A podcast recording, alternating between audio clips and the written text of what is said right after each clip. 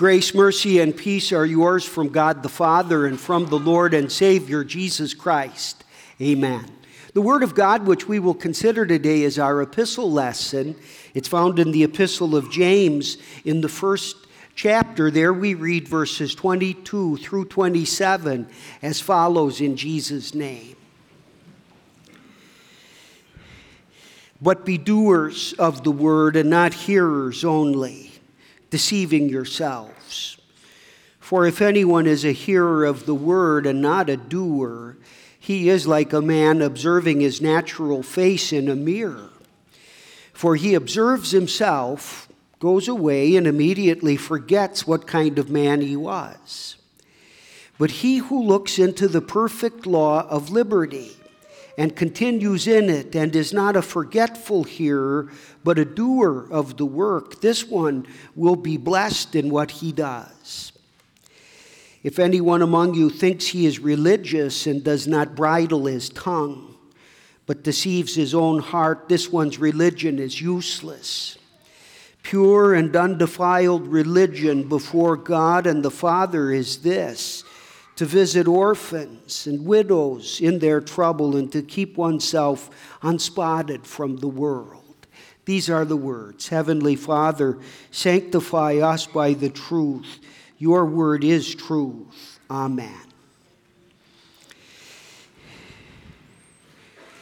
In the name of Jesus Christ, our risen Savior, dear fellow redeemed, now it's already been several weeks since we celebrated once again the glorious resurrection of our Lord. We rejoice at Easter not only for the victory that it meant for Jesus in overcoming death itself, but because he shares that victory with all of us who believe in him. Jesus' resurrection means our resurrection.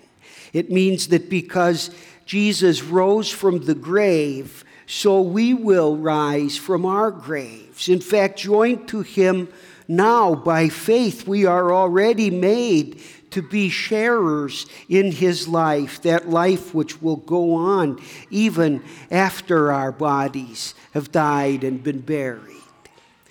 This closing Sunday of the Easter season speaks to us and reminds us of our risen lives joined to Jesus. In our gospel this morning, he speaks of that life, that risen life inwardly as a life of prayer to the Father through him who has established our adoption to be God's own children. And in our sermon text today, James speaks of the same thing from the perspective of our outer lives. So, looking at these verses from his epistle, we will note how we show our resurrected lives. And we see from our text that we show our resurrected lives in two ways. First, by our use of God's word, and secondly, by our conduct here in the world. It is through the word that we are born again to faith as God's own children and are rescued from an eternity of anguish separated from Him. In the verse which comes right before our text today, James wrote, Receive with meekness the implanted word which is able to save your souls. Now, in the passages before us, James goes on to speak about our approach, our use of that saving word. He said, But be doers of the word, and not hearers only, deceiving yourselves. What does it mean to be doers of the word? Well, clearly it means that it should have an impact on our lives, it should affect us. Doesn't simply go in one ear and out the other. We ponder it, live according to it.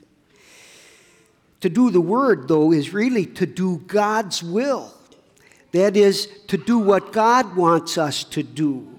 And Jesus said that this is what God wants us to do. He said, And this is the will of him who sent me, that everyone who sees the Son and believes in him may have everlasting life, and I will raise him up at the last day. So we would say that to be a doer of the word means that first and foremost we are a believer of the word. Being only a hearer of the word would here mean to be without faith in it. To explain this, James describes two very different patterns for using the word. He writes, For if anyone is a hearer of the word and not a doer, he is like a man observing his natural face in a mirror, for he observes himself, goes away, and immediately forgets what kind of man he was. The one who only hears the word then follows this sequence. He sees, he goes away, he forgets. Now, what is this mirror that James is speaking about? That mirror is God's word in that portion of the word which is God's law, he would have us see ourselves and our behavior reflected in that mirror of what he demands of us in the commandments. We see ourselves as we are as we look honestly at ourselves in comparison with what uh, he tells us in his law, then we are brought to see that we have not obeyed him as we should that we have sinned against him, that we are accountable before him for our sins. That mirror of the Word, though, is also Jesus Christ, who is called the living Word. In looking intently at Jesus, we see ourselves as we ought to be. We see in Jesus embodied the perfection that God demands of us in our thoughts, in our words, in our actions. In looking at Jesus Christ, we see ourselves as we can be. He is the Word, which is a mirror by which we see not only our sins, but also by which we see our salvation, our escape from sin and its guilt and punishment, and through which we put on Christ by faith. The one who hears only all of this about himself and all of this about his Savior, but he turns away from it and forgets it. That's the one who hears only, not doing the word, not believing it. His look into that mirror of the word accomplishes nothing so long as he remains in careless unbelief. So James goes on to describe the second kind of hearer, the better listener, this way. He says, But he who looks into the perfect law of liberty and continues in it and is not a forgetful hearer, but a doer of the work, this one will be blessed in what he does. So the one who hears and does the word follows this sequence. He sees, he remains, he is blessed. Like the other hearer, he is prevented with a clear picture of himself in the mirror of the word and is there shown his own sinfulness and led to repent of it. But instead of simply moving on and forgetting about it, he lingers over what James calls the perfect law of liberty. That is, he stays and peers intently into the gospel, which shows him Jesus Christ, who was seized and bound up in our sins and delivered over to a terrible death on the cross for each of us in our place. He hears this good news that we've been liberated from our sins for Jesus' sake, that we're pardoned before God, that we're made God's children and heirs of eternal life in heaven with Christ.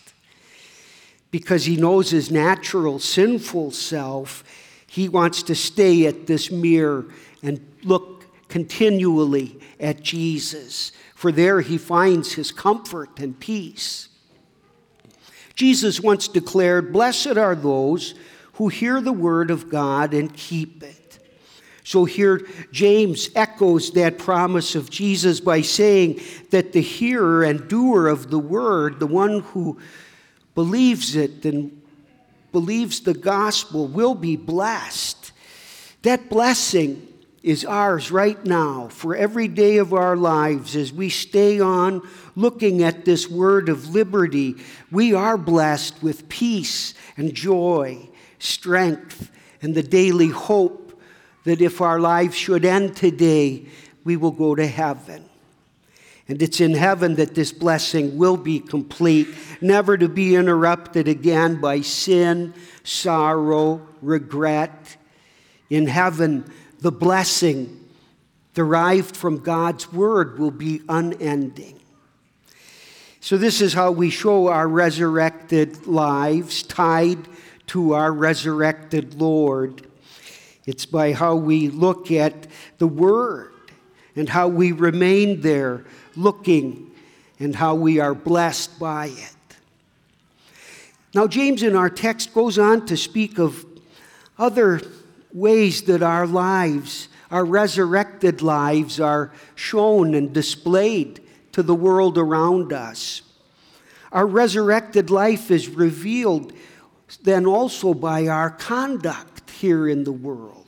So James goes on If anyone among you thinks he is religious and does not bridle his tongue, but deceives his own heart, this one's religion is useless.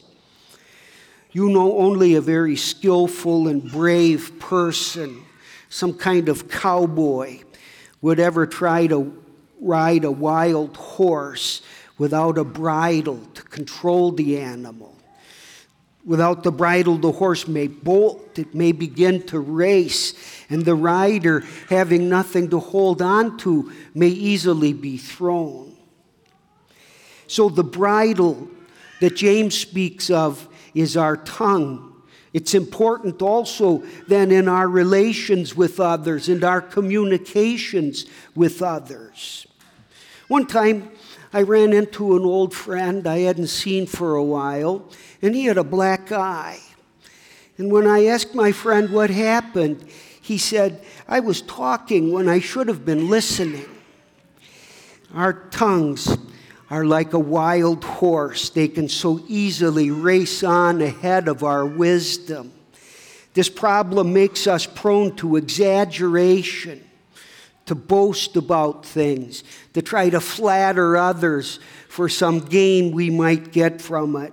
This makes us liable to be careless in our speech, and it makes us liable to misuse God's holy name by cursing or swearing without a bridle on our tongue. Our speech can easily confuse the very people we should want to convert. So, elsewhere, James wrote, Out of the same mouth proceed blessing and cursing. My brethren, these things ought not be so. Someone has said a religion that cannot control the tongue is not a religion of the heart. So Jesus said, For out of the abundance of the heart, the mouth speaks. Another mark by which our faith is shown, another way to display our resurrected life, is in our generosity with others, our charity. So James goes on in our text pure and undefiled religion before God and the Father is this to visit orphans and widows in their trouble. Our kindness and generosity then should be shown, especially to those who most depend on it and need it. That would be the fatherless, orphans, women who have lost their husbands and have no financial or other type of support. That generosity also would go to those who have to rely on the kindness of their neighbors, the sick and the impoverished, those who are in prison. Showing support and rendering assistance to those who are in need reflects the divine support and assistance that we each have received the hands of God's rich grace, without which we would be lost and wandering forever. Jesus identifies our care for others as something that he will point to when he comes on the last day for the judgment of the world. He will point to these acts of charity and generosity, of care for others, as a fruit of faith in Him. And so He will say to those who are about to enter the eternal blessing of heaven, inasmuch as you did it to one of the least of these, my brethren, you did it unto me. Here, James lists for us one more distinguishing mark, one more evidence of our resurrected life, our conduct which should be seen in our lives. He concludes, and to keep oneself unspotted from the world. We know that we live here in a world which is rife and reeking with impurity.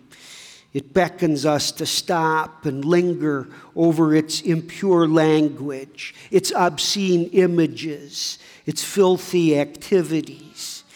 It's difficult for us to avoid these things, even in places and times that we wouldn't expect to face it. But seeking and finding our strength from our risen Lord, who's always with us, we keep moving always on guard, always watchful, lest Satan should deceive us and draw us away from the road on which we should travel. And when we are tempted, and then when we find to our sadness and our shame that we have been stained also by the pervasive impurity around us, then we go back again to the Word, to the law of liberty, and we stay there with the Word, looking and looking again and again at that message of our deliverance, the gospel of our forgiveness for every sin, won for us by the Son of God Himself, who died for us and rose again. And when we can all recall occasions when we've let our own tongues run wild and we've hurt someone by what we've said, we offended God by our language. Then again, we go back and we stay with the Word, peering intently at our Savior, whose perfect meekness and honesty and death has paid for every unbridled, hurtful, careless word. And when we feel rightly ashamed because of our frequent unwillingness to be charitable and kind toward those who need help, we again linger long at the mirror which shows us our risen Savior who so kindly and who so lavishly and generously distributes among us now the same peace with God that he announced to his disciples on that beautiful and glorious first Easter evening. So may we show our resurrected lives connected to Him by our faithful hearing of God's Word and by our conduct here in the world as His children. May this be so for Jesus' sake. Amen. Glory be to the Father, and to the Son, and to the Holy Spirit, as it was in the beginning, is now, and shall be forevermore. Amen.